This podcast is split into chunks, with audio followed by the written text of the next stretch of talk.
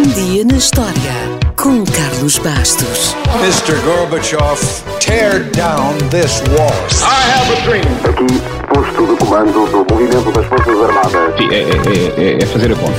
Houston, we have a problem. Yes, we can. And now for something completely different. A 25 de dezembro de 1914, o impossível aconteceu. A guerra parou e os inimigos celebraram o Natal em conjunto. Este acontecimento ficou conhecido como a Trégua de Natal. A Primeira Guerra Mundial tinha começado no verão e durante os primeiros meses a luta rapidamente chegou a um impasse.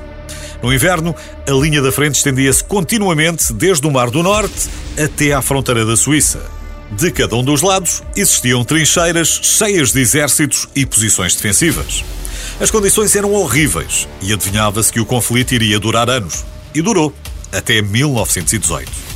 Perante o aproximar do primeiro Natal de uma guerra nunca vista, diversas iniciativas de paz e cessar-fogo foram sugeridas, como uma carta aberta de Natal das sufragistas britânicas às mulheres da Alemanha e da Áustria, ou o pedido do Papa Bento XV para que as armas pudessem ser silenciadas, ao menos na noite de Natal. Todos os apelos foram recusados. No entanto, embora sem nenhuma trégua oficial, soldados britânicos e alemães foram a pouco e pouco parando os disparos. A trégua terá ainda começado na véspera de Natal, quando as tropas alemãs decoraram o arame farpado das suas trincheiras na Bélgica. Os alemães colocaram velas e decoraram também as árvores com o que tinham, e a seguir começaram a cantar canções de Natal. Os britânicos responderam das suas trincheiras cantando as suas próprias canções. Quando as músicas eram iguais, cada um cantava na sua própria língua. Ou então, por exemplo, no caso de Adeste Fidelis, cantaram em uníssono em latim.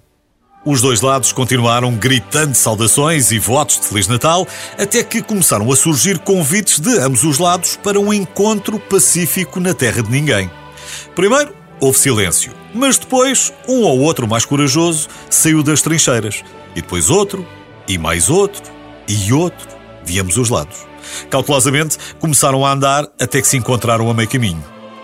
A pouco e pouco, o medo foi desaparecendo e começaram a ser trocados alguns presentes, como tabaco, bolachas, chocolate, álcool ou recordações, como botões ou chapéus.